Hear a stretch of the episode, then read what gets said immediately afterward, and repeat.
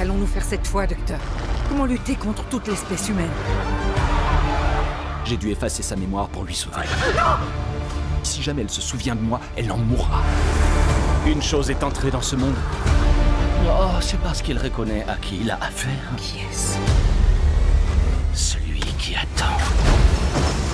Bonjour à tous et à toutes et bienvenue dans la watchlist de spoilers. Ici Guillaume et je suis ravi d'être avec Pauline de la Pepperpot Team. Salut Pauline. Salut Guillaume. Alors Pauline, tu animes avec Julien la chaîne YouTube spécialisée sur euh, Doctor Who, Pepperpot Team, et euh, bon, bah, il est fort probable que si vous êtes un peu renseigné sur Doctor Who ces dernières semaines, euh, vous soyez tombé sur Pauline. J'ai l'impression que tu as enchaîné les podcasts et autres émissions ces derniers temps. Je n'arrête pas, je suis invitée partout pour des podcasts, je suis invitée à la télé, enfin, je n'ai vraiment pas arrêté pour des articles dans des journaux aussi. c'est c'est une folie, tout le monde tout le monde me veut. ça fait bizarre. mais oui, mais tu as un puits de science sur euh, sur la série. J'ai vu ton ton, ton passage, euh, c'était à BFM TV, je crois, non, c'est ça? BFM Business. Euh, incroyable, incroyable. Ça a dû être vraiment une expérience d'aller là-bas, je pense, non? C'était très particulier. C'était chouette. C'était très très chouette. J'avais pas encore fait de plateau télé. Ouais. Et j'avais fait radio, mais pas télé, et c'était très impressionnant. Ils ont une nouvelle émission depuis la rentrée euh, qui parle de séries, euh, je sais plus comment elle s'appelle, mais euh... c'est ça, c'est sur euh, Tech Co et, ça s'appelle épisode suivant. Ouais, voilà. Et euh, c'est disponible sur leur site. Yes.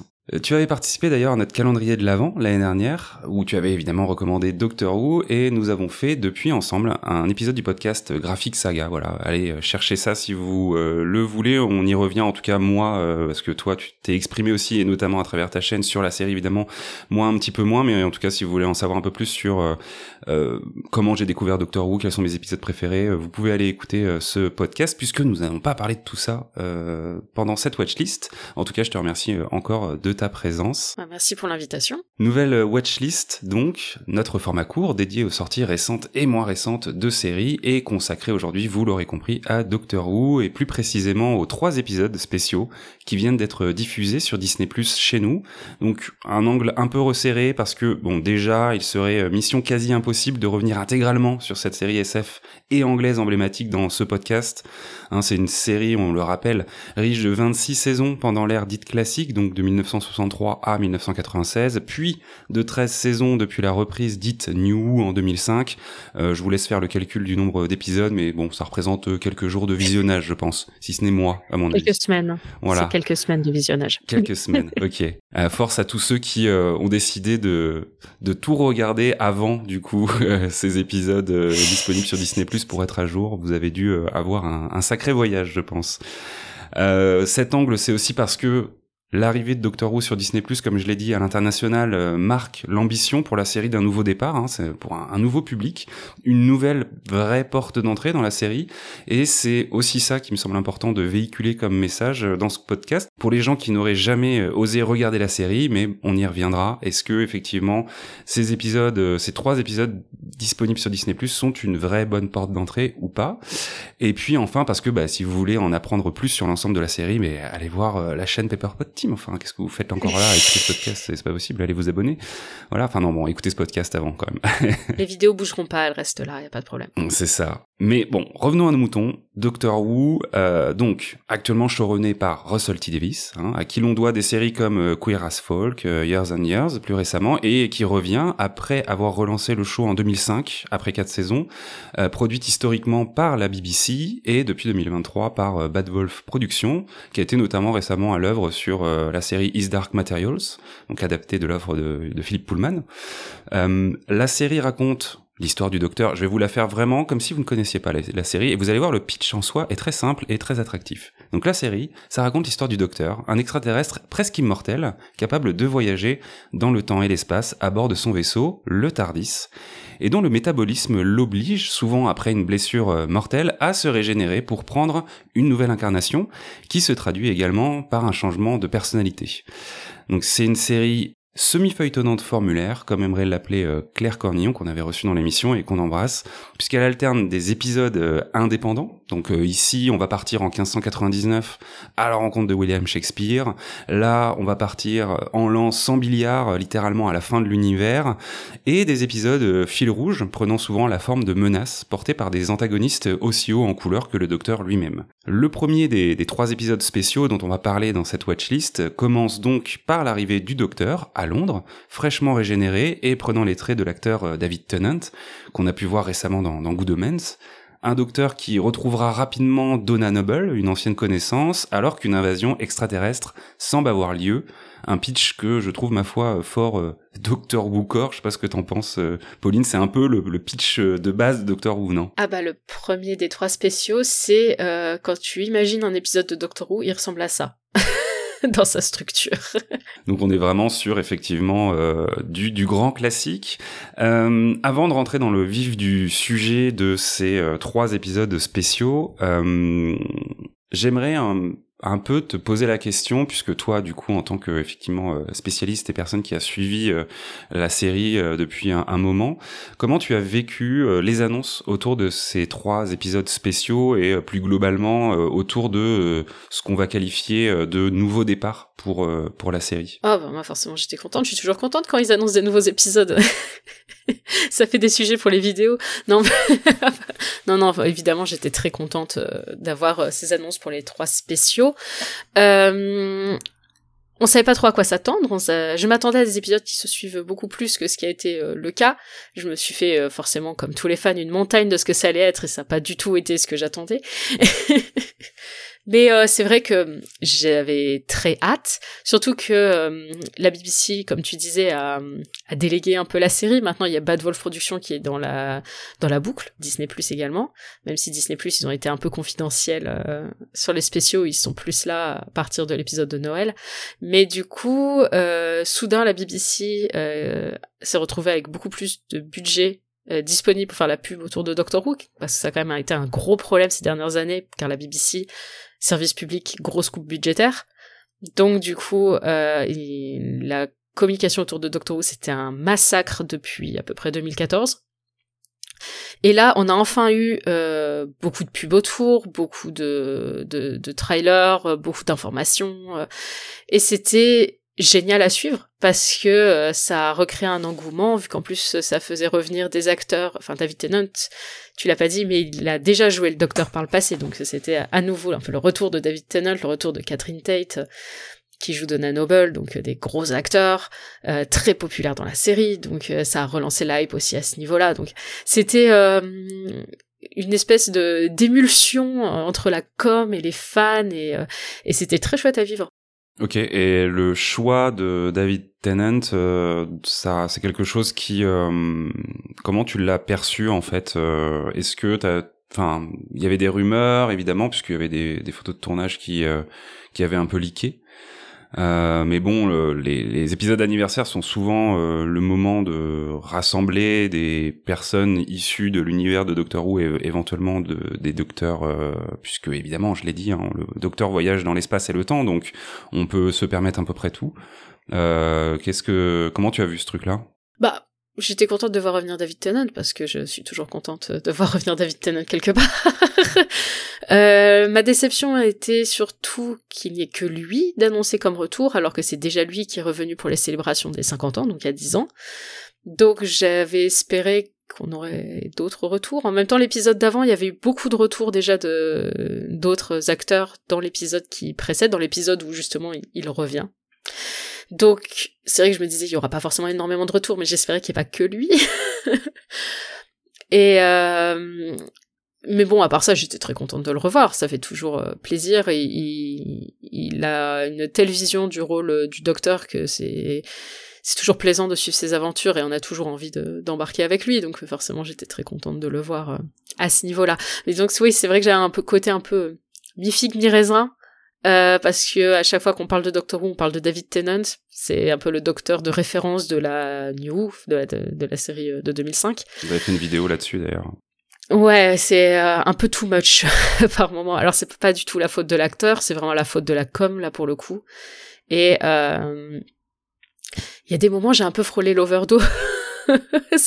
même si j'étais contente de le, revoir. Et c'est vrai que les épisodes m'ont un peu réconcilié avec ça parce qu'il a réussi à jouer inconsciemment en plus un docteur assez différent de ce qu'il avait déjà fait par le passé, euh, plus actuel et plus euh, âgé. En vrai, on sent que euh, l'acteur a lui-même vieilli et que du coup il ne joue pas de la même manière. Et c'est vrai que ça m'a un peu rassuré sur ses doutes à ce niveau-là. Et euh, petite coquetterie de ma part en tant que designer graphiste, euh, j'ai évidemment vu avec intérêt le, renouvellement aussi du logo de la série, parce qu'il faut savoir que euh, c'est un peu une marotte hein, de la série Doctor Who. Elle a connu au gré de ses diverses itérations plusieurs logos et certains très différents les uns des autres, d'autres euh, affichant une, filiation euh, nette. Euh, ce, logo, donc apparu avec les épisodes disponibles sur Disney et qui sera a priori le logo du coup de, de ce nouveau départ pour la, série, il fait référence très nettement à la série classique, donc notamment la période entre 1980 et 84, qui correspond donc au quatrième et cinquième docteur. Euh, Est-ce que toi, tu as eu une analyse là-dessus? Pourquoi euh, faire revenir ce design en particulier? Est-ce que ça a un sens euh, par rapport euh, au docteur? Est-ce que peut-être ça peut être un indice de ce qu'ils veulent faire avec ce docteur rouge je, sais pas, je me suis posé la question et j'ai pas cherché. Je me suis dit, eh mais attends, tu fais un podcast avec Pauline, tu vas lui demander. Donc voilà, je te demande. Oh bah honnêtement, je pense que c'est juste du fan service. Hein. c'est juste que c'est le logo le plus connu en gros. Donc ça faisait un petit clin d'œil. Euh, c'est le logo emblématique de Doctor Who si tu prends l'ensemble de la série en fait. Et donc ils l'ont refait un peu au goût du jour. Pourquoi pas? Alors personnellement, je trouve que quand il est mis juste comme ça, euh, je trouve sympa.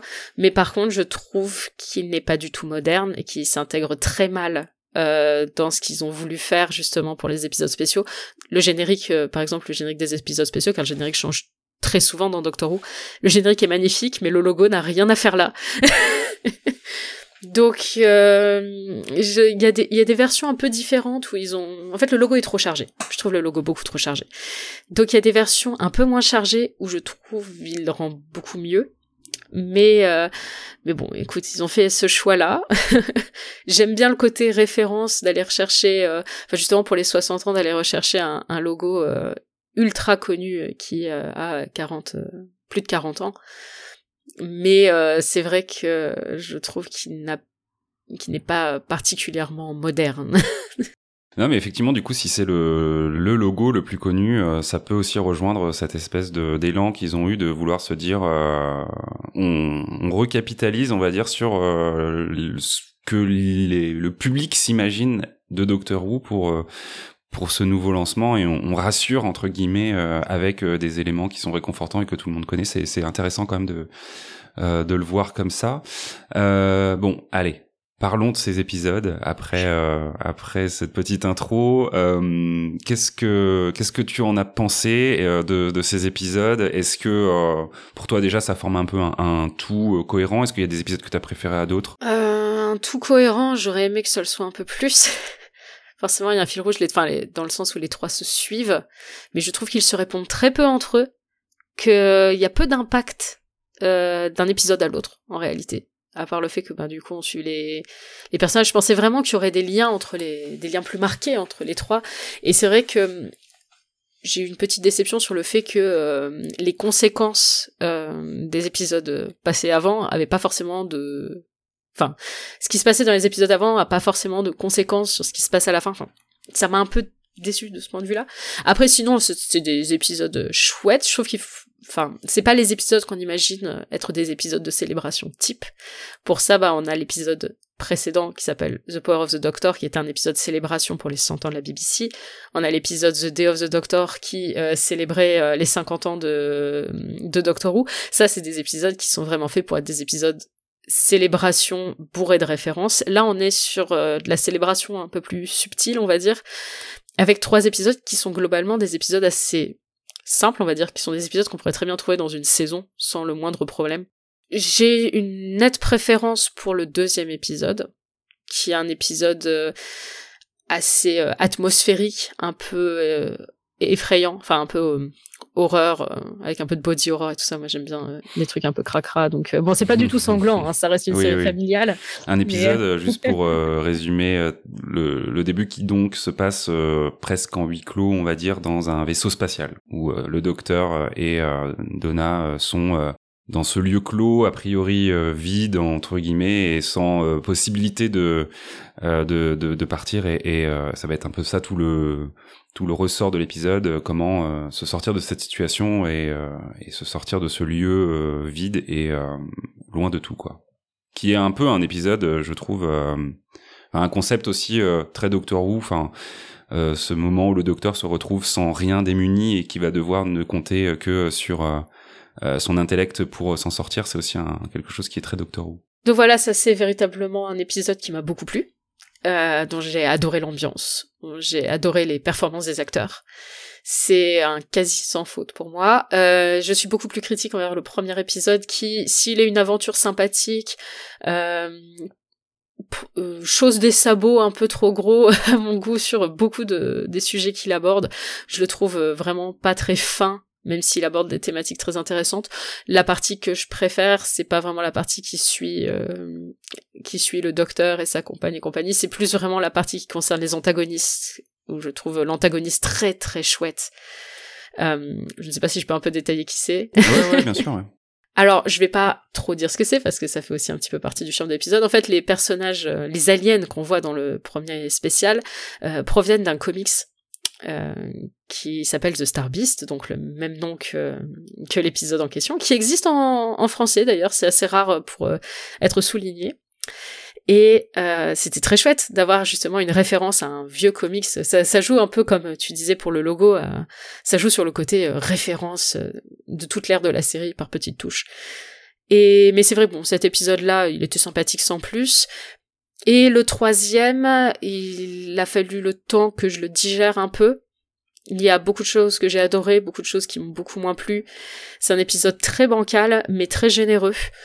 Euh, qui euh, qui en met euh, plein les mirettes et qui, est très intéressant, qui, change beaucoup de choses dans la dans la mythologie un peu de, de la série et qui pour autant pareil va aller chercher beaucoup de choses dans la mythologie assez ancienne de la série. Et c'est aussi l'épisode dans lequel il y a le plus de références méta, donc vu que j'attendais un petit peu ça d'un épisode sur les 60 ans où il y avait l'air d'avoir beaucoup de nostalgie dedans, je suis déçue que ça n'ait pas été poussé plus que ça, mais au moins il y avait quand même un petit peu à ce sujet. Enfin voilà, c'est, je trouve trois épisodes, euh, c'est pas les meilleurs du monde. mais euh, ça fait un beau panel de ce qu'est Doctor Who. C'est effectivement le l'idée que je m'en fais aussi et euh, on, peut en, discuter un peu plus, mais je trouve qu'il est assez visible que euh, ces trois épisodes représentent une sorte de démo de ce que peut être mm. Doctor Who, je trouve, euh, aussi bien sur le lieu, enfin les lieux, les, les époques visitées, puisque au début de euh, du deuxième, du coup, on va faire un petit saut dans le passé avec euh, à la découverte de euh, du coup de Newton, si je me trompe pas. Oui, c'est ça, d'Isaac Newton. C'est ça, d'Isaac Newton. C'est pareil, c'est très Doctor Who, quoi, d'aller faire un tour dans le passé, de rencontrer une figure historique très connue et un petit peu revisitée aussi pour une blague là pour le coup. C'est plus dans le troisième épisode où tu as une véritable partie dans le passé avec un, un point historique. Euh. Carrément, t'as raison. Effectivement, on est dans le passé, mais on, on il, alors j'ai déjà oublié, c'est incroyable. Je pense, je pense pas avoir oublié. Il, il rencontre pas de personnage. Ah bah si, je suis bête, bien sûr. Euh... Si si, il, rencontre, le, enfin le personnage qui est à l'origine de la télé, quoi. Du coup, effectivement. Bah le docteur ne le rencontre pas directement, le rencontre pas, mais on, le, voit, le voit. ouais. Donc oui, effectivement, tu as raison, et on en a un petit goût, un, avant-goût dans le deuxième épisode, mais tu as raison, c'est effectivement dans le troisième épisode que, que ça creuse. Mais en tout cas, voilà, il y a vraiment ce, ce côté euh, euh, tout doux à cocher avec euh, un peu chacun des différentes situations dans lesquelles le docteur peut se peut se retrouver avec aussi du coup le troisième épisode euh, qui le confronte comme ça, comme on le disait dans l'introduction, un antagoniste un peu flamboyant, un petit peu euh, hors norme, à sa mesure en fait, qui est aussi voilà encore une fois quelque chose qui ponctue régulièrement la série Doctor Who, qui est très pulp, très très très comics finalement de ce point de vue puisque le Docteur a, des ennemis emblématiques, des, grands némésis comme ça. et je trouve au final qui sont sont assez brillants en fait. Plus j'y pense, plus je trouve ça assez brillant euh, d'un point de vue presque industriel en fait, euh, dans la capacité qu'ils ont à justement préparer assez simplement le terrain, parce que tu l'as dit, les, les histoires sont pas très complexes au final. Euh, le troisième épisode est peut-être un petit peu, enfin, est plus référencé, donc peut-être un petit peu plus compliqué, on va dire. Mais sinon, les trames narratives sont assez simples. C'est vraiment, voilà, on débloque une situation, il y a des péripéties, et puis la fin est un petit peu fermée, quoi. Et ça, ça me, ça me, ça m'embête presque un petit peu plus et c'est quelque chose que tu disais à très juste titre dans la vidéo à chaud sur justement The Giggle en anglais et le fabricant de jouets en français. Voilà. Euh, c'est que euh, quelque part, je trouve que le fait d'avoir fait revenir David Tennant euh, a été fait pour quelque part légitimer tout un tas de thèmes qui très clairement, assurément, feront partie de Doctor Who demain. Euh, donc notamment des thèmes euh, liés à euh, quelque part la, culture queer, euh, liés euh, à la transidentité, à tout ce qui fait la société aujourd'hui, aux personnes, enfin au, genre, au, au non-genre, etc. et quelque part, je, quand j'ai vu ces épisodes, je me suis dit ah quelque part ils ont il y a eu tellement de besoins de cahier des charges presque, de faire vivre ces thèmes, de re-raconter un peu ce que peut être Doctor Who, de faire en sorte que les gens qui suivaient la série avant soient rassurés parce que c'est David Tennant et que euh, ils avaient envie d'un retour à la normale entre guillemets euh, après euh, les dernières incarnations. Et avec le fait, et je pense qu'ils sont, pour le coup, je pense que Russell T. Davis va vraiment nous faire des dingueries euh, avec euh, dans les prochaines saisons, euh, parce qu'il a un acteur qui va incarner justement tout ça, puissance 1000, puisqu'on on sait que du coup, euh, on en a déjà eu un aperçu, et clairement, euh, dans euh, les visuels promotionnels et tout, on sait que c'est un docteur qui va être un peu haut en couleur, qui va être très dynamique et très moderne. Euh, bah, quand j'ai vu ces trois épisodes, je me fais ah ouais, c'est quand même génial parce que ils ont réussi à faire un truc qui passe, passe, qui raconte un peu ce que peut être Doctor Who pour des gens qui débarqueraient et qui en même temps parce que c'est Tenant euh, fait accepter certains trucs aux gens et notamment je pense faut quand même souligner ce, ce tour de force parce que Doctor Who on l'a pas forcément dit mais maintenant on commence à le savoir c'est une série ultra culte en, en Angleterre et euh, et voilà, c'est vraiment un rendez-vous euh, familial, euh, les épisodes de Noël notamment, etc. Euh, et la société anglaise, comme d'autres sociétés, mais a aussi un, côté très euh, conservatrice, très réactionnaire. Et faut quand même souligner le, le, le tour de force d'avoir placé au sein d'une série aussi populaire que Doctor Who des thèmes aussi modernes et aussi malheureusement clivants.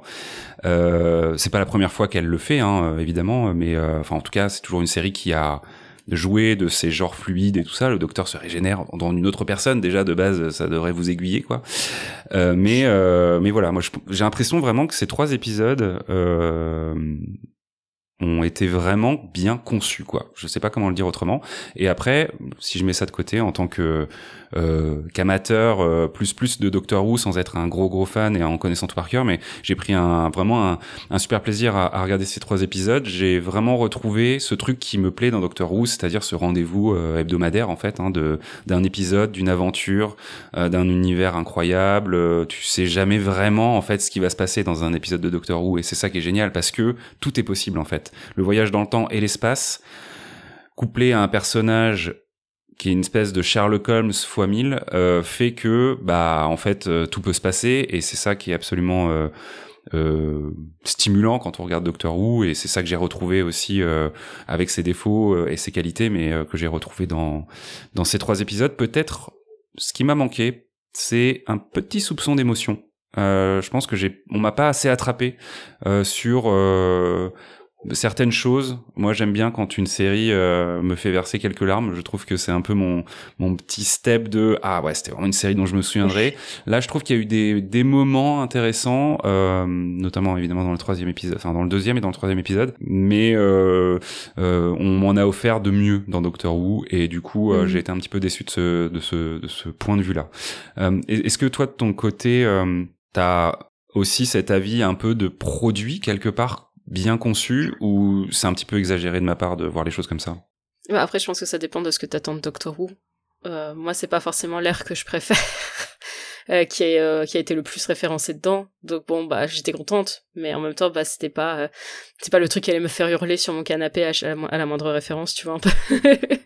mais c'est vrai que je suis plutôt d'accord sur le côté émotion. En fait, il y a un truc qui me dérange, c'est que on fait revenir des personnages emblématiques de la série, donc le docteur joué par David Tennant auparavant, et euh, sa compagne Donna, qui ont eu des fins absolument déchirantes tous les deux, et là en fait ça me dérange un peu de, je trouve que ça a un peu ruiné leurs fins, qui sont parmi les meilleures fins, je trouve, de la série, qui sont très dramatiques. Et euh, là, c'est pas du tout le but, comme tu disais, de faire un truc très dramatique.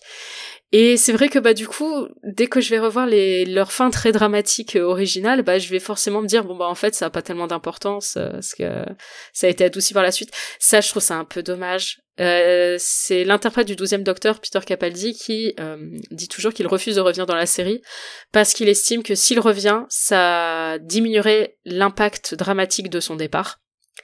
Et je comprends que David Tennant, il soit pas du tout sur la même longueur d'onde. Je trouve que les deux avis se valent. Mais euh, en regardant ces trois épisodes, j'ai pas pu m'empêcher de repenser à ce que disait Peter Capaldi plusieurs fois. Parce que même si j'étais contente de revoir David Tennant, par moments j'avais un peu l'impression de regarder une fanfic qui avait été mise à l'écran. Donc euh, ouais, non, c'était chouette de les revoir, mais mais moi si j'aime le gros drama. Et comme tu disais, par rapport à l'émotion, moi je suis mais d'un bon public. C'est super facile de me faire pleurer. Mais là, enfin, je pleure tout le temps devant Doctor Who. Et là, le seul moment devant les trois épisodes où j'ai pleuré, c'est à mon troisième visionnage du troisième épisode. Tu vois? À partir du moment où je l'avais bien bien digéré, et où là, il y a un moment où, je, où là, je me dis, ouais, bon, quand même, ça finit par me toucher, quoi. Mais c'est rare ce que, tu vois, enfin, genre, euh, bah justement l'épisode précédent dont je parlais, euh, The Power of the Doctor, j'ai chialé euh, mais comme une madeleine à plusieurs moments de l'épisode en fait. Et c'est vrai que ça m'a un peu manqué ce genre de niveau de grosses émotions, tu vois. Si il y a un moment à la fin du deuxième épisode, mais où c'est pas le fait de l'épisode qui m'a foutu les larmes aux yeux, parce que on voit un acteur qui depuis est décédé Et donc du coup c'est le dernier rôle. Et ça, ça m'a ému. Mais du coup c'est pas le fait de la série. La série n'y peut pas grand chose. Euh, euh, c'est pas la série qui a provoqué cette émotion là, quoi. mais c'est vrai que j'aurais aimé. Euh... C'est fou parce qu'en fait je l'avais pas remarqué avant que tu en parles. Et maintenant je me dis oh mais j'aurais bien aimé un peu plus d'émotion, de, de petites larmes, tu vois. C'était un peu aussi, je crois, le projet de Russell T. Davis, justement, de ne pas finir cette trilogie par quelque chose de trop tire-larme, puisqu'il avait souvent, il avait justement, enfin, il disait justement que souvent le, euh, le départ euh, d'un docteur parce que bon voilà spoilers hein, euh, David Tennant n'est revenu que pour ses trois spéciaux et puis il laisse la place à Stigatois du coup que l'on verra dans l'épisode de spécial de Noël mais on y reviendra dans quelques minutes euh, donc euh, on, ne reverra pas normalement, en tout cas pas tout de suite, David Tennant. Euh, et c'est souvent un moment assez dramatique dans la série quand le docteur se régénère et un acteur succède à une actrice succède à un autre. Et c'est vrai qu'il avait a priori eu cette envie de ne pas justement jouer cette ficelle et de faire plutôt une fin feel good finalement. Ce qui, mm. euh, j'avoue, en fait, euh, certes, au visionnage, euh, te paraît un petit peu étrange, mais qui, en même temps, moi, me ramène un petit peu à aussi tout ce que on a vécu quand même ces dernières années. Et là, je fais une petite parenthèse, en effet, pour les personnes qui ont déjà vu Doctor Who et, et ceux qui demain, j'en suis sûr, se lanceront dans la série de manière étendue. Euh, le Docteur, il en a bavé ces dernières années. Il a vécu des choses ah euh, difficiles. Euh, c'est l'ère de la dépression, quand même. C'est ça. Alors que pourtant, elle avait été vendue comme une ère d'optimisme. Mais en fait, c'est un Docteur super optimiste qui se fait juste écraser en permanence et qui se prend des baffes et qui à la fin finit complètement dépressif et, réapprend à peine à aimer la vie, quoi, c'est vraiment euh, très euh, déprimant, les dernières saisons de Doctor Who. J'aime beaucoup, justement, ce changement de ton, mais c'est un truc qu'on n'était pas forcément habitué dans Doctor Who. Oui, puis la, la, série, du coup, effectivement, elle avait besoin de toute façon de retrouver un, un acteur euh, frais euh, pour euh, justement euh, repartir sur quelque chose de plus léger. Et puis, on n'en doute pas une seule seconde de lui en faire baver dans les prochaines saisons, parce que c'est aussi ça. Docteur Who quelque part, c'est évidemment quand même d'avoir des moments, des, des, des climax et des choses où bah, le Docteur évolue hein, dans sa personnalité. C'est aussi ça le, le, principe. Et tu, tu avais, tu as précisé que là, on arrivait sur une nouvelle série que la numérotation repart de zéro euh, pour la prochaine saison? Je l'ai pas précisé euh, de manière précise, mais effectivement, euh, tu, fais ah, bien de le, tu fais bien de le dire.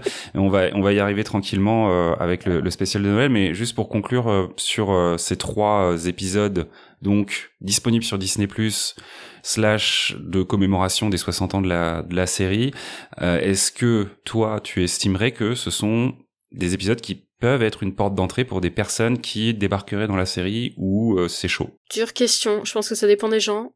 Euh, ma mère les a regardés, elle connaissait pas grand chose. Enfin, si, elle connaissait quelques trucs de Doctor Who. Elle a lu euh, mon anthologie de nouvelles qu'on a écrit avec des copains. Et elle avait regardé quelques épisodes il y a 15 ans, quoi. ah si, je lui avais montré deux épisodes de la saison, de la saison 12. Mais donc, elle était quand même relativement néophyte et elle a bien aimé les regarder. Mais elle connaissait quand même déjà un peu les bases de la série, donc c'est compliqué de savoir si euh, quelqu'un qui connaît pas du tout euh, est pas trop paumé. Au début du premier épisode, ils ont rajouté, et ça se sent que ça a été rajouté, un petit récap. Et d'ailleurs, ça n'a pas été euh, réalisé par euh, la même personne que le reste de l'épisode, ce, petit récap, ils l'ont fait après coup. Mais donc ils ont fait un petit récap pour expliquer ce qui s'était passé avant avec ce docteur et cette compagne. Donc je pense qu'on peut quand même raccrocher les wagons. Après, c'est sûr que vous n'aurez pas toutes les références, c'est évident parce que vu que c'est des célébrations, forcément il y a des références. Mais de manière générale, on se retrouve face à des antagonistes qui soit n'existaient pas avant, soit existaient il y a très longtemps ou sous des formats un peu particuliers, donc ils sont bien réintroduits. C'est pas des antagonistes qu'on a l'habitude de voir. Euh, au niveau des personnages, on comprend que c'est des personnages que connaissent déjà le docteur, mais on essaie de nous les resituer un peu à chaque fois. Donc je pense qu'en réalité, on peut commencer par cela. Après, je pense que l'épisode de Noël sera sûrement une meilleure introduction euh, pour euh, se lancer dans l'univers, parce que justement, comme je disais, comme c'est une nouvelle série, euh, véritablement, qui reprend une numérotation, je pense que ce sera sûrement plus adapté. Mais ouais, je pense pas que, ce soit si gênant que ça de commencer par les trois épisodes des 60 ans. Hmm. En fait, moi, il me donne un peu l'impression. Moi, je trouve que c'est plutôt une bonne porte d'entrée dans la série, et il me donne un peu cette impression, en fait, que j'ai eu quand j'ai découvert la série, c'est-à-dire des épisodes dont j'ai apprécié le déroulé, l'histoire et tout ça, mais dans lequel je n'avais pas effectivement toutes les clés parce que à un moment donné, t'as une référence à euh, le plot général de la saison où t'as un personnage, évidemment, tu sais pas trop d'où il vient, mais il a l'air d'avoir un vécu avec le docteur, etc. Euh, et c'est ça en fait qui m'a poussé euh, ensuite à regarder de manière plus classique en reprenant depuis 2005 euh, le visionnage de Doctor Who. Et je me dis, ils ont suffisamment fait en effet de choses neuve et en plus d'histoire simple pour que quelqu'un qui vient regarder Doctor Who euh, pour la première fois ne soit pas perdu et voit une histoire qui est somme toute intéressante. Euh, mais en le distillant de petits éléments qui, euh, notamment en, référence à la, à la, saison précédente, euh, qui te font te dire ah tiens ouais ça c'est intéressant c'est marrant pourquoi ils disent ça euh, j'irai bien me renseigner quoi. J'ai l'impression que en plus de tout ce que j'ai dit au préalable de du de, de, du, rôle que doit endosser ces trois épisodes ils ont aussi ce rôle là de parce que c'est les seuls euh, qui sont actuellement disponibles sur Disney Plus c'est ça qu'on n'a pas dit aussi. Mm. aujourd'hui si vous voulez regarder Doctor Who tout ce qui s'est fait avant en tout cas depuis 2005 vous ne pouvez pas le faire sur Disney Plus malheureusement. C'est disponible sur Prime Video mais seulement jusqu'à la saison 10. Saison 1 à 10. Elles sont aussi disponibles sur Pluto TV en VF, euh, si vous n'avez pas Amazon Prime, au moins Pluto TV c'est gratuit. Jusqu'à la fin du coup Non, là pareil jusqu'à Non non, pareil, saison 1 à 10. Donc il y a vraiment euh, un truc autour des dernières saisons quoi. Oui, je sais pas où sont passés les droits euh, des saisons 11 à 13. Mais c'est très pénible parce que du coup elles sont uniquement disponibles en DVD. Euh, ce qui est pas super pratique. Et en plus, les derniers spéciaux qui permettent de faire un pont jusqu'aux épisodes des 60 ans, parce qu'avant c'était déjà des épisodes spéciaux, euh, on a enchaîné six épisodes spéciaux en fait. Mais ces épisodes spéciaux, ils sont toujours pas sortis en DVD, ils sortent en février. Donc, enfin, ils sont sortis dans un énorme coffret, vous voulez pas payer 150 balles pour pouvoir voir ces épisodes. Donc c'est ultra frustrant que les trois dernières saisons et les spéciaux qui vont avec ne soient disponibles nulle part en France. C'est très agaçant parce que du coup pour pouvoir se faire des marathons bah t'es obligé de le faire quasi de façon illégale quoi. Et c'est super dommage. J'espère que ça va se résoudre cette question de droit et qu'ils vont finir par débarquer sur une plateforme. Ça serait bien quand même Effectivement. Mais donc du coup, bon, voilà, je trouve que ces trois épisodes, ils font aussi ce taf-là de donner des petits indices et des petits clins d'œil. Euh, bon, il y a le côté 60 ans évidemment de la série, ils pouvaient pas passer à côté, mais euh, ça référence suffisamment l'histoire récente de la série aussi pour euh, avoir envie de s'y intéresser. donc, en effet, ça sera peut-être pas la porte d'entrée idéale et la saison prochaine, comme on l'a dit, qui sera la nouvelle saison 1 officiellement hein, de cette nouvelle ère qui, je ne sais pas comment on l'appellera, mais sera euh, donc un nouveau départ, euh, sera bah, peut-être, enfin probablement et évidemment une meilleure porte d'entrée absolue, mais ça peut déjà commencer par ces trois épisodes spéciaux, je pense. Je pense vraiment que, je pense qu'en fait à l'origine, l'épisode de Noël était pensé pour être véritablement le début de cette nouvelle ère, mais que tant qu'à faire, ils ont essayé de négocier avec Disney pour mettre les trois épisodes des 60 ans dans le tas parce que ça se sent en fait au niveau de la com de Disney. Là, il y a l'épisode de Noël qui arrive. Soudain, Disney se réveille. On les a pas entendus des spéciaux. Ils ont juste fait un post pour dire c'est disponible. Et le jour même, ils ont rien fait en amont. Alors que là, pour l'épisode de Noël, ils ont commencé plusieurs mois avant. Donc ça se sent qu'en fait, les 60 ans, ils ont été rajoutés dans le deal et qu'ils n'étaient pas prévus à la base. Et c'est pour ça, je pense que l'épisode de Noël a été prévu pour être une porte d'entrée pour les spectateurs de Disney+, en fait. Et est-ce qu'on sait euh, aujourd'hui, est-ce qu'il y a des euh, chiffres euh, de visionnage de ces trois épisodes spéciaux? Est-ce que globalement, je veux dire, est-ce qu'on sent déjà euh, l'impact de, Disney Plus dans le euh, dans le fandom ou en tout cas dans le, les gens qui ont regardé? Oh bah c'est compliqué à calculer parce qu'en fait on a surtout les chiffres de la BBC, les chiffres de Disney Plus. On les a pas trop. Je sais que ça avait réussi à à, à, atteindre dans les jours après diffusion à chaque fois ça en fait ils sont ils sont rangés en film alors, allez, savoir pourquoi. Les spéciaux, ils sont rangés dans les, la catégorie film. Et du coup, ça avait réussi à, à sortir, euh, je crois, la Reine des Neiges du classement de Disney+. euh, du top 5, un truc comme ça. ouais, la Reine des Neiges est revenue très vite, hein, t'inquiète. Mais... non, je sais plus ce que ça avait viré, mais voilà, ça avait réussi à, à virer un film qui marchait plutôt bien sur la plateforme. Ça avait réussi à se placer assez haut. Et on a vu aussi l'évolution au fil du temps, parce que la première, euh, le premier épisode, quand il est sorti sur Disney+, tu sais, t'as le bandeau, le bandeau d'infos en haut qui dit, voici les dernier programme. Et Doctor Who a directement été mis en dernière position de ce bandeau pour le premier spécial, alors que pour le troisième spécial, il était en tête des bandeaux. Donc comme quoi ils se sont rendus compte, bon bah, les gens les regardent quoi. Mais après on n'a pas vraiment de chiffres. Après par rapport à la BBC, euh, on est un peu au-dessus quand même des saisons précédentes. Euh, on est largement en dessous des saisons de Tennant, mais en même temps c'est normal, les gens ne regardent plus la télé. Ça fait des années que je me tue à expliquer ça quand les gens disent les audiences de Doctor Who elles sont mauvaises. Alors ouais, elles ont baissé, mais c'est surtout que les gens ne regardent plus la télé. Et euh, les, en fait, les audiences elles sont super stables depuis 2014-2015 euh, en fait. Mais donc là, on est un peu au-dessus. Euh, on était à un peu plus de 5 millions le soir et avec les gens qui regardent en replay sur le BBC Player, je crois qu'on a été autour des entre 7 millions et 8 millions par épisode. Ce qui est super ce qui est incroyable à l'heure euh, à l'heure du streaming. Euh, c'est des très très beaux scores. Ça a été euh, en Angleterre chaque semaine, ça a été la série télé la plus regardée en Angleterre, enfin au Royaume-Uni durant ces trois semaines. Après cela dit, les saisons d'avant, elles étaient aussi généralement dans le top 3 et généralement en première position. Mais c'est vrai que c'est là où on voit que Doctor Who, en France, ça reste quand même assez globalement confidentiel, alors que chez eux, c'est un événement, quoi un épisode de Doctor Who qui sort, c'est un gros truc.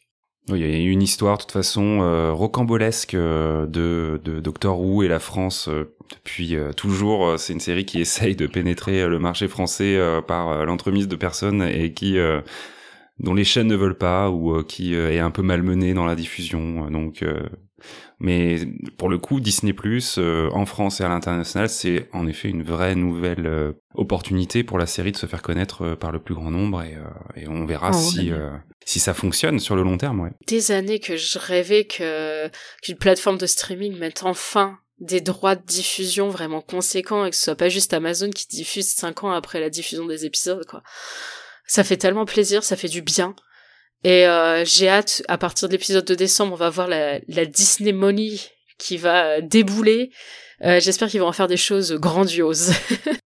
Bah euh, oui, ça serait effectivement c'est aussi une série, euh, c'est vrai qui euh, a besoin de moyens pour exister. Alors elle a toujours euh, eu cette étiquette un petit peu kitschouille dans ses effets spéciaux, ses costumes en latex ou tous ces les, les, éléments ou les moyens qu'elle déploie pour justement créer l'univers très riche de Doctor Who. mais avec déjà la saison donc avant toutes ces tous ces épisodes spéciaux, on avait clairement euh, on avait vu clairement une évolution visuelle qui était hyper appréciable. Donc euh, c'est sûr que l'arrivée sur Disney Plus, euh, on espère qu'on va continuer sur cette évolution positive et même qu'on ira au-delà et et qu'on verra des choses bah, des choses chouettes quoi. Même si j'aime bien sur ces trois spéciaux que les effets spéciaux certes soit plus travaillé, mais qu'en même temps on garde ce petit côté un petit peu kitschouille quand même, hein, parce que j'ai l'imprestion que c'est fait exprès, parce que c'est marrant parce bah qu'il oui, y a des... fait exprès. ouais c'est ça, enfin je veux dire il y a vraiment, assumé. euh, ouais ouais c'est ça. Parce que Doctor Who, euh, euh, mon acolyte Julien euh, de Pepperpot dit toujours, ce n'est pas kitsch, c'est britannique.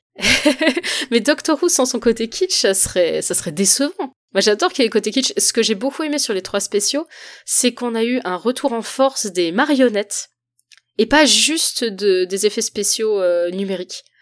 Euh, alors, il y a toujours eu un peu des marionnettes qui sont restées euh, à droite à gauche, mais c'était beaucoup moins présent déjà depuis 2005 par rapport à la sé- série classique où du coup bah il fallait bien qu'ils fassent avec ce qu'ils avaient, donc ils faisaient avec des marionnettes, ils faisaient pas avec des effets spéciaux numériques. Enfin il y en avait mais assez peu.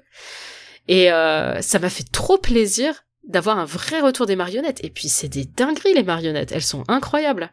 Et tu vois super vite la différence de quand t'as les effets spéciaux numériques ou les marionnettes. Hein.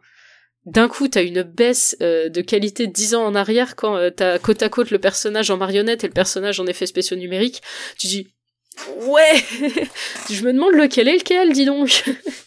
ça, relève un peu. Enfin, j'ai pas trop en dire, mais sur l'épisode de Noël, on déjà, on a déjà vu certaines images et tu peux pas te tromper entre les deux, quoi.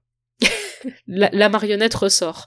Je, je retiens euh, de euh, l'épisode de le spécial numéro 2 le fait qu'à un moment donné le docteur et Donna euh, ont une transformation physique qui fait que leurs membres s'allongent. Et vraiment, incroyable. j'ai trouvé ça trop trop fou. En vrai, visuellement, t'as vraiment un truc qui se passe dans ta tête. Tu te dis, mais qu'est-ce que c'est? Et c'est super bien fait. Et, euh, et on est Ouais, vraiment c'est de la dans un. prothèse. Ouais, c'est ça. C'est du. C'est mais c'est vraiment photoréaliste. Enfin, photoréaliste. C'est hyper réaliste. En fait, tu vois que c'est pas fait par ordinateur, tu vois que c'est du, c'est du dur, quoi. Enfin, c'est du carton pâte, comme on dit toujours. Mais euh, non, c'est, c'est de l'imprimante 3D pour le coup. Mais euh, c'est trop bien fait. Mais même dans le premier bien. épisode, hein, on a effectivement euh, les extraterrestres qui envahissent euh, l'univers, qui euh, sont très kitsch, mais en même temps assez bien faits, et euh, le l'espèce de personnage fluffy que vous voyez sur la, les documents de promotion, le MIP. Euh, qui est génial aussi. Euh, D'ailleurs, pour le coup, ça c'est une marionnette ou si c'est quelqu'un qui plus ou moins est en costume? C'est les deux. en fait, euh, ouais, t'as quelqu'un qui, alors t'as plusieurs modèles déjà. Euh, je crois que, ouais, je sais plus combien ils en ont de MIP différents, mais donc euh, t'as, euh, t'as quelqu'un qui est à l'intérieur pour le faire avancer, mais en même temps t'as des gens à l'extérieur pour faire bouger les yeux, les oreilles et la bouche, et euh, t'as certains plans où t'as uniquement une marionnette qui court. Tu sais, pour les trucs où, par exemple, à un moment, le MIP court dans des escaliers, il pouvait pas faire, faire ça à la personne en costume, qui n'avait aucune visibilité. Elle était dans un noir total. Alors que ça, elle crevait de chaud, la pauvre. Mais euh, non, c'est super intéressant d'ailleurs. euh, avec euh, cette nouvelle ère reviennent euh, les les bonus qu'on avait beaucoup perdu encore une fois pour des questions de budget parce que il faut euh, les moyens de payer une équipe qui fait des making of sur l'ensemble de la série. Ça coûte quand même un certain pognon.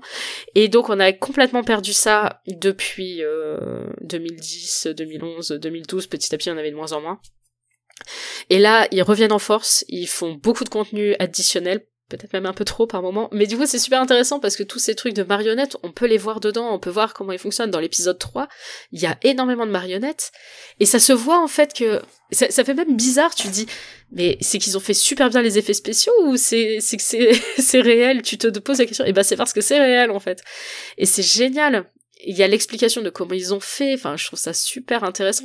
Donc je conseille vraiment alors malheureusement ça c'est pas disponible sur Disney+, mais si vous avez moyen de trouver ce qui s'appelle Doctor Who Unleashed, qui sont des making-of euh, disponibles normalement sur BBC iPlayer, ou euh, les euh, juste les, les behind the scenes qu'on trouve sur la chaîne YouTube officielle de Doctor Who, c'est ultra intéressant, ça va vous apprendre plein de choses sur comment la série est faite, et je trouve que c'est un véritable bonus, c'est un plaisir de découvrir comment une série est faite en fait. D'ailleurs, effectivement, tu le soulignes, on peut faire une toute petite parenthèse là-dessus, mais la BBC a mis en place une plateforme intégralement dédiée euh, à Doctor Who depuis justement là euh, ce- cette rentrée, on va dire, euh, donc le iPlayer. et euh, le voilà encapsulé dans ce, ce truc qui s'appelle le Universe qui est la nouvelle entité générale de Doctor Who euh, qui n'est disponible j'imagine que en Angleterre puisque c'est public Ouais, ouais, nous on peut aller se faire voir, ouais. Euh, petite Ah ouais, non, parenthèse euh, petite ouais. parenthèse pirate euh, j'imagine qu'avec un VPN euh, c'est accessible Oh oui. voilà donc Alors, ils, ils, ils- ils ont blindé leur sécurité. Il faut utiliser des, des serveurs spéciaux BBC iPlayer et même ça marche pas avec tous les VPN. Ils ont bien bien blindé. Bah ouais, ils ont vu venir le truc. bien sûr Non mais c'est terrible. Hein. Du jour au lendemain, soudain ils sont blindax quoi. mais on peut toujours trouver des failles. parce que c'est gratuit l'accès à- au iPlayer du coup Bah techniquement, euh, t'as une petite case qui dit payez-vous bien votre licence télé euh, au Royaume-Uni, oui ou non? T'écris oui, t'as accès. Voilà, c'est gratuit. il fait ça pour le coup, il vérifie pas. Je n'ai rien dit. Vous ne savez pas que j'ai dit ça. Mais vous l'avez noté. Euh, ok, avançons un petit peu et dirigeons-nous euh, tranquillement vers euh, la fin de ce podcast et parlons un petit peu de l'épisode euh, à venir, hein, puisque quand vous écouterez euh, ce podcast, euh, bah écoute, non, quand vous écouterez ce podcast, normalement, quand il sera diffusé, l'épisode viendra tout juste d'être diffusé. Je parle évidemment de l'épisode spécial de Noël, donc c'est une grande tradition hein, de la de la série depuis toujours, les épisodes spéciaux. euh, voilà, il y en a plein, des épisodes spéciaux de Noël en- encore plus, mais vous avez aussi des épisodes spéciaux du Nouvel An, des épisodes spéciaux d'Halloween, des épisodes spéciaux de je ne sais, je ne sais Halloween, quoi. on n'a jamais eu. Enfin, il y a des épisodes qui ont été diffusés à peu près à la même période et des épisodes horrifiques, mais ils pas spécifiquement. Par contre, on a eu des épisodes de Pâques. Ah, On a eu deux épisodes de Pâques. dont un qui s'en fout complètement que c'est Pâques et l'autre le seul rapport c'est que le docteur mange du chocolat. c'est vraiment le prétexte. mais ça c'est voilà, c'est si vous commencez Doctor Who à partir de maintenant, sachez voilà que vous aurez aussi des des épisodes spéciaux et en vrai c'est trop bien les épisodes spéciaux parce que t'as ta saison d'épisodes normaux et puis tout d'un coup t'as les épisodes spéciaux et parfois c'est la suite parfois c'est un truc qui n'a rien à voir et qui euh, Mm. euh, du coup euh, réadapte des histoires euh, euh, connues euh, notamment autour de, de Noël euh, ou de figures un peu mythiques il y a notamment un, un épisode avec le docteur euh, joué par Peter Capaldi qui euh, clairement rencontre le Père Noël par exemple donc voilà c'est Le des meilleur épisodes épisode de Noël à mon sens. il, est, il est super. Mais je pense qu'on partage tous les deux euh, un, un amour pour ce docteur euh, aux sourcils Ah, le, le douzième docteur, oui, c'est Ouais. mon chouchou, c'est mon, mon préféré. Donc du coup, euh, voilà, pour euh, évidemment pour euh, ce, ce nouveau départ, euh, la série euh, bah, continue de d'aligner ses classiques avec un épisode de Noël qui sera le premier épisode du 15e Docteur, qui donc prend la suite de David Tennant. Donc on l'a dit tout à l'heure à multiples reprises, mais c'est Gatwa qu'on a pu voir notamment dans la série Sex Education et puis aussi dans un rôle dans le film Barbie euh, plus récemment, euh, qui prend la suite euh, qu'on a déjà pu voir un petit peu dans le troisième épisode spécial du coup, qui a fait son, arrivée à ce moment-là. Euh, c'est quoi tes attentes toi pour cet épisode de Noël dont on a pu voir déjà quelques premières petites images et euh, plus globalement de cette première saison avec Gatois? Est-ce que tu as des attentes particulières? Est-ce que t'en as pas particulièrement et du coup t'attends de voir? C'est quoi un peu? Comment tu te positionnes? Bah, j'attends un Doctor Who vraiment fun, délirant. Alors, c'était des, c'est déjà des choses qu'on a pu euh, avoir par le passé, du Doctor plus, plus fun. euh. Comme tu disais, il fallait que la série se, se renouvelle parce que justement, elle était sur une pente où, euh, comme le Docteur accumulait les traumas, au bout d'un moment, ça devenait plus compliqué de faire des trucs un peu, un peu délirants et tout ça. Donc, il fallait justement repartir sur un- une base fraîche et le 15e Docteur déborde d'énergie, déborde, d'optimisme. Donc j'ai envie que ça joue un peu là-dessus aussi, qu'on se retrouve avec des épisodes très très fun, très très camp, comme on dit aussi. Et euh, l'épisode de Noël, ça a vraiment l'air d'être euh, d'être ce genre-là. Euh, t'as la, enfin en fait le truc c'est que Doctor Who c'est toujours un équilibre précaire entre le, truc euh, rigolo limite. limite à se taper sur les cuisses un peu, tu vois, et trop quoi, trop rigolo, et le côté ultra sérieux. Euh, et c'est vrai que là, j'ai vraiment l'impression que ça va être ça, parce que l'histoire en elle-même de l'épisode a l'air assez dramatique, et à côté, on sait déjà des trucs qu'il y a dedans, à travers la bande-annonce ou des extraits qui sont sortis, qui sont d'un ridicule parfaitement britannique, comme dirait Julien. Euh, qui euh, qui me donne très très envie et j'ai ça me fait plaisir que la série aille un peu sur cette dimension là qui en fait j'ai- j'aime bien que la série elle change et c'est l'avantage c'est que la série à chaque fois qu'elle change de docteur ou de showrunner et bah c'est euh, l'opportunité de présenter quelque chose de nouveau et j'ai l'impression vu ce qu'on nous dit dans les épisodes des 60 ans et vu ce qu'on sait déjà de la prochaine saison, qu'on va s'orienter sur un truc un peu plus euh, fantasy que SF. Parce que Doctor Who, c'est de la space fantasy, en fait. C'est pas de la hard SF, c'est pas de la fantasy euh, pur jus, ni du fantastique pur jus, c'est vraiment un mélange de tout ça. Et j'aimerais bien que ça penche un peu sur le côté, euh, sur le côté mythe, euh, sur le côté euh, légende. J'aimerais bien que ça aille un peu par là, quoi. Et j'aimerais aussi beaucoup que ce soit musical. Parce que je rêve de Doctor Who musical depuis longtemps. Et j'ai l'impression que Russell T. Davis, donc le showrunner actuel, il est sur une, sur une ambiance un peu musicos, quoi. Et... c'est vrai, c'est vrai. Entre l'épisode spécial 3 et, euh, et ce qu'on a vu de l'épisode de Noël, il on, il y a des petits numéros musicaux pour l'instant. C'est ça, et puis même le, la nouvelle compagne, elle a un nom qui référence une musique, le nom de l'épisode référence une autre musique. Donc je me dis que voilà, il y a peut-être quelque chose. On sait, il y a des acteurs dans la saison prochaine qui sont des acteurs de euh, soit, soit euh, chanteurs, soit acteurs de Broadway. Euh, donc euh, bon, j'espère ça serait bien.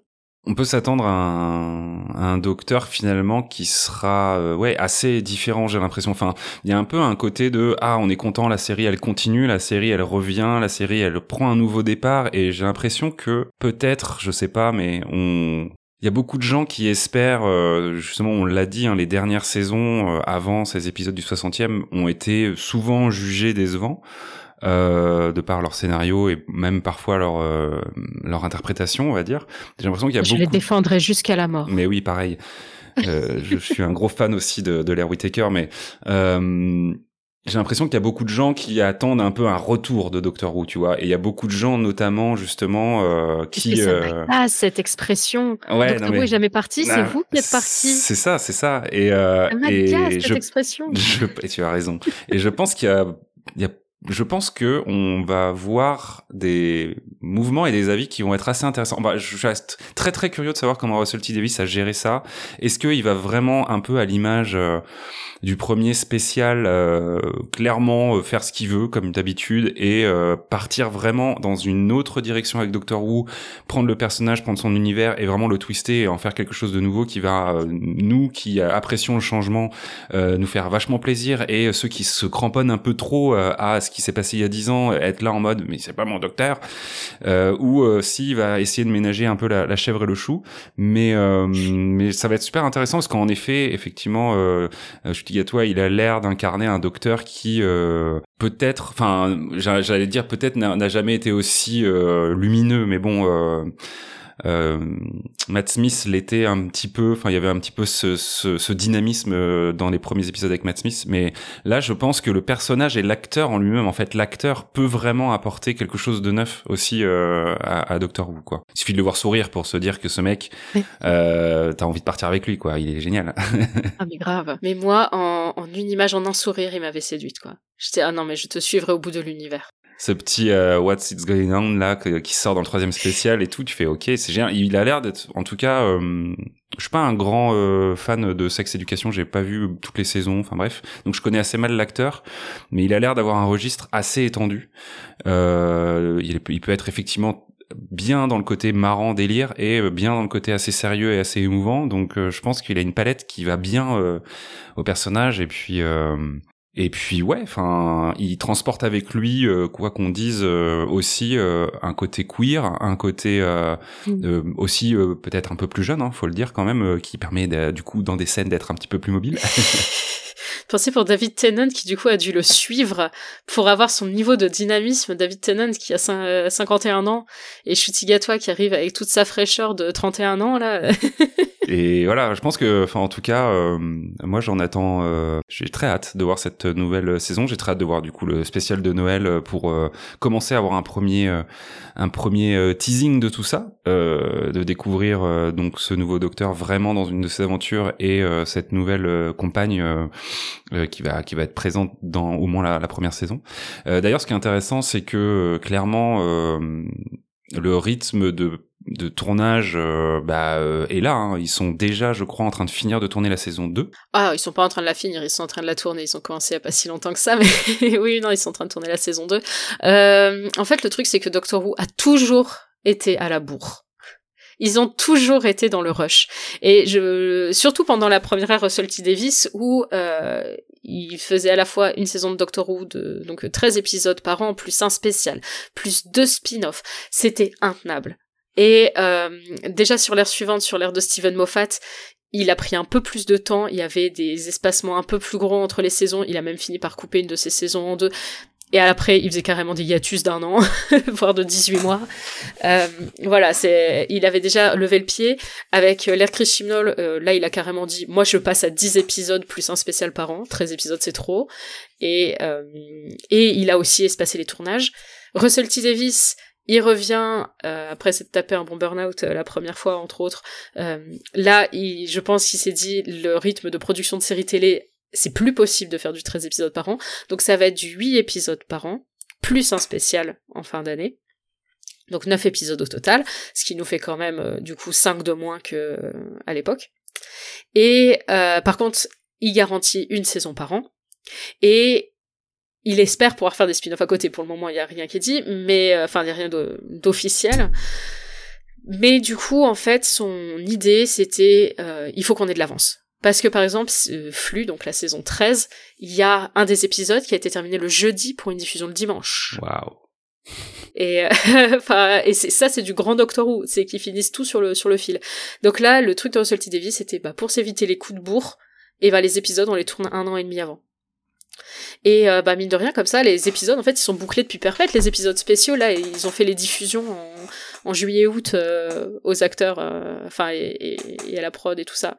Et ils ont fait quelques modifs depuis, mais quasi rien. Donc en fait, comme ça, ils ont de l'avance. Ils peuvent se permettre, si jamais il y a un moment où il y a un petit coup de, un, un, retard qui est pris, bah ça ça les fout pas juste dans la mouise jusqu'au cou. Et je trouve que c'est vraiment chouette d'avoir fait comme ça. Le seul problème que j'y vois, c'est que du coup, bah, les retours critiques sur les saisons.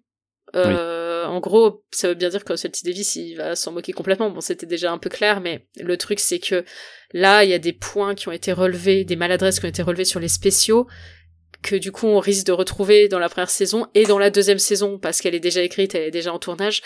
C'est vrai que du coup, pour avoir... Euh, en fait, du coup, c'est que les gens qui ont bossé dedans, qui ont eu la tête à fond dedans, qui, euh, donnent leur avis sur ce sujet-là, et mine de rien, va avoir des avis extérieurs, même si tu prends pas en compte ce que dit forcément le public, bah d'avoir les avis extérieurs, ça peut aussi te permettre toi-même de te remettre en question et d'écrire différemment. J'ai peur que du coup on manque de ce recul. Mais au moins comme ça, on est sûr d'avoir Doctor Who euh, une fois par an, parce que mine de rien, d'avoir du Doctor Who super épisodique où tu sais jamais quand ça sort et qu'en plus la BBC fait mal la com, bah ça fait du mal à la série. Oui, oui, c'est sûr. Et puis on imagine de toute façon que euh, si euh, il y a plus de moyens, il y a aussi peut-être plus de post-prod et donc forcément ils ont besoin aussi de plus de temps pour finir les effets spéciaux des épisodes quoi. En plus, ouais, il y a beaucoup beaucoup d'effets spéciaux dans les épisodes. Ok, eh ben écoute, euh, voilà, encore une fois, quand vous écouterez cet épisode, vous aurez vu euh, le spécial de Noël. Dites-nous euh, sur les réseaux ce que vous en avez pensé et, et on sera très certainement aussi devant la vidéo que le HO que vous ferez après après la sortie de, de cet épisode chez Pepperpot Team. je te remercie. On va conclure sur ces attentes et ce futur pour la, la, la série. J'espère que on aura donné envie à nos auditeurs et auditrices euh, de se laisser tenter par ces trois spéciaux, ou en tout cas par euh, la porte d'entrée euh, dans la série que représentera le spécial de Noël avec Shooty Gatois. Une fois n'est pas coutume, on ne va pas se quitter sur le conseil d'une série similaire à Doctor Who parce que déjà Doctor Who c'est unique, voilà. Il hein. n'y a pas, il a pas d'équivalent à Doctor Who. et puis parce que Pauline, tu as une actualité importante en ce moment avec un financement participatif en cours pour la création d'une anthologie non officielle dans l'univers de Doctor Who. Est-ce que tu peux euh, nous en parler un petit peu? Alors tout à fait, ça s'appelle Les Contes de l'Infini. C'est actuellement sur Ulule jusqu'au 11 janvier. Donc on avait déjà une anthologie qui s'appelait Les Contes du Vortex qui est sur le même principe. Alors les contes de l'infini, c'est en quelque sorte la suite spirituelle, mais en réalité c'est pas du tout une suite. Les deux peuvent se lire complètement indépendamment vu que ce sont des histoires indépendantes. Donc c'est un recueil de, pour l'instant, 12 nouvelles. je préfère dire pour l'instant parce qu'année dernière, il y en a une qui s'est rajoutée en cours de route, donc on ne sait jamais. Donc pour le moment, c'est un recueil avec 12 nouvelles différentes, écrites par euh, 8 personnes différentes, donc 8 fans français. Et on va essayer de... en fait, on s'est pas mis de contraintes. On parle des docteurs euh, qu'on veut. avec les personnages qu'on veut. Il y a même peut-être des docteurs inventés, qui sait. Mais bon, c'est quand même surtout des docteurs qu'on connaît. Et euh, ça va être des aventures de tout type. Tu vas avoir des trucs... euh, Enfin, moi, par exemple, j'ai écrit un Woodenite avec euh, le cinquième docteur. Avec... Euh, avec un de ses compagnons qui fait le narrateur, tu vois, un petit peu à la à la Hercule Poirot, tu vois, où c'est raconté par un- par euh, la personne qui l'accompagne. Et j'ai pris énormément de plaisir à l'écrire. Et mais tu vas avoir plein d'autres choses. Tu vas avoir certains trucs qui vont se passer dans des coins perdus en, en France. Enfin. Une nouvelle qui se passe dans un coin perdu en France. Euh, il va y avoir une nouvelle euh, qui est beaucoup plus euh, côté un peu conte, légende justement, mythe. Euh, tu vas avoir euh, des, des nouvelles qui vont parler de, de sujets assez euh, sérieux, comme par exemple la lutte pour les droits des personnes LGBT. C'est assez varié. On a, enfin, les nouvelles ne se ressemblent pas.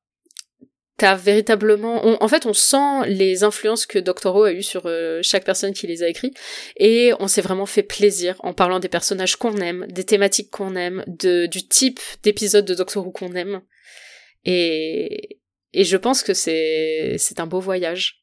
On a eu des très très bons retours sur le premier, et c'est pour ça que entre les retours et le fait qu'on s'était éclaté à faire euh, les contes du Vortex, on a eu envie de faire les contes de l'infini, et, et ça a été un vrai bonheur à écrire, et je suis très fière de ma nouvelle, parce que c'est pas facile à écrire un Woodenite. Mm, C'est c'est la vrai, première fois que je vrai. faisais ça, et tous les gens qui l'ont lu m'ont dit que c'était très efficace, donc j'espère que ça marchera sur vous aussi, si vous lisez ce, cette anthologie. Trop bien, bah écoutez, on, on vous invite évidemment à euh, aller euh, sur la page Ulule qui sera en description de ce podcast et euh, de regarder un petit peu les contreparties. Il y en a pour tous les goûts, il y a plein de petits goodies super sympas. L'identité visuelle euh, de tout ça est très euh, soignée et très chouette en plus, donc euh, c'est vraiment un bel objet. Il y a euh, deux versions, une version euh, classique, on va dire, une version euh, de luxe ou euh, collector, je sais pas comment, ça. comment vous appelez ça, avec une super couverture alternative.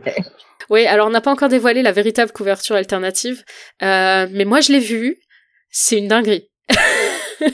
quand, quand Rémi, qui fait partie de l'équipe euh, et qui a écrit une nouvelle, nous a montré la couverture, j'étais J'en ai, la, j'en ai la bouche qui est tombée, quoi. et c'est lui déjà qui a fait la couverture du poche. La couverture du poche, elle est déjà disponible sur le Ulule, on peut déjà la voir. Et c'est une dinguerie. Je la trouve magnifique. Avec ce Tardis euh, complètement Tardis Scooby-Cube, un peu. ouais c'est ça donc euh, voilà si vous êtes fan de Doctor Who euh, ou que euh, vous aimez cet univers et que euh, vous avez envie euh, comme ça de soutenir la communauté française aussi hein, de, de Doctor Who n'hésitez pas à euh, aller euh, faire un tour sur cette Ulule qui euh, est bien partie à l'heure où on parle mais il y a toujours besoin d'un petit coup de pouce supplémentaire et euh, voilà Ah bah complètement, là je crois qu'on a... La dernière fois que j'ai regardé, on était à 91%.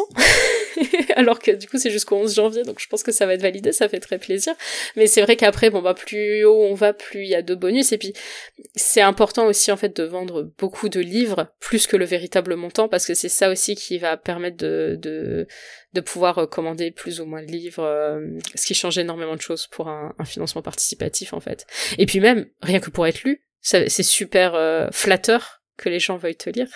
Et parce que c'est un truc, en fait, on ne peut pas le faire pour gagner de l'argent, tu vois, parce que c'est un, c'est protégé par la BBC. Et donc légalement, la BBC n'a aucun problème à ce que tu fasses du contenu fan-made et que tu le vendes, à partir du moment où c'est pas pour faire du profit, en fait. Donc de toute manière, en fait, on fait pas du profit euh, dessus, mais c'est juste que euh, que ça permet à côté de faire d'autres euh, projets si jamais il y a un peu euh, qui reste, on peut faire du réassort, puis après derrière on peut aller faire des projets de fans, euh, euh, pouvoir faire des tournages spéciaux, enfin c'est cool. Et puis j'imagine que ça vous permet aussi de vous rendre à des conventions ou des salons avec euh, des exemplaires peut-être à Ouais, dédicacer, ouais, c'est à vendre que- sur place. C'est vrai que du coup à la convention Yggdrasil à Lyon, là on avait des comptes du Vortex, ça a cartonné, les gens étaient super contents. Euh, là on a une grosse convention qui est prévue dans quelques mois, je peux pas encore dire laquelle, donc du coup on pourra avoir des comptes de l'infini et ça fait bien plaisir parce que c'est vrai que pouvoir discuter avec les gens qui lisent tes trucs, mais ça fait trop plaisir, enfin qui voient aussi tes vidéos, mais ça fait trop trop plaisir quoi. Trop bien, bah on vous souhaite le meilleur pour euh, ce financement participatif et puis pour le la suite euh, de la chaîne Pepperpot Team, on, on sera là en tout cas pour euh, tous les débriefs et tous les les les super anecdotes que vous pourrez nous trouver sur les épisodes à venir. Merci beaucoup de ta présence Pauline dans cette watchlist, c'était super cool. Bah, merci beaucoup pour ton invitation, c'était vraiment génial. Merci à tous et à toutes de votre écoute également. N'hésitez pas à vous abonner à l'émission Spoilers, hein, bien sûr, sur votre fournisseur préféré de podcast et à nous mettre 5 étoiles et un petit commentaire commentaires si vous en avez l'envie. On le répète à chaque fois, mais c'est clairement la meilleure manière de nous soutenir actuellement et en 2024. Hein. Faut pas se leurrer, ça va pas changer. Voilà. Merci à celles et ceux qui l'ont déjà fait et à bientôt pour de nouvelles watchlists. Salut. Salut. Bonus. Trax. Dans les ténèbres d'un lointain futur ou dans les royaumes mortels, il n'y a que la guerre. Mais il y a aussi un podcast, Land Rider, l'émission qui vous parle avec amour du hobby derrière Warhammer 40 000, Age of Sigmar et leurs nombreux dérivés. Alors si vous avez toujours rêvé de découvrir ces deux mondes ou leurs figurines, retrouvez-nous à bord du Land Rider, L-A-N-D plus loin R-I-D-E-R sur vos plateformes d'écoute préférées. Bonus. Trax.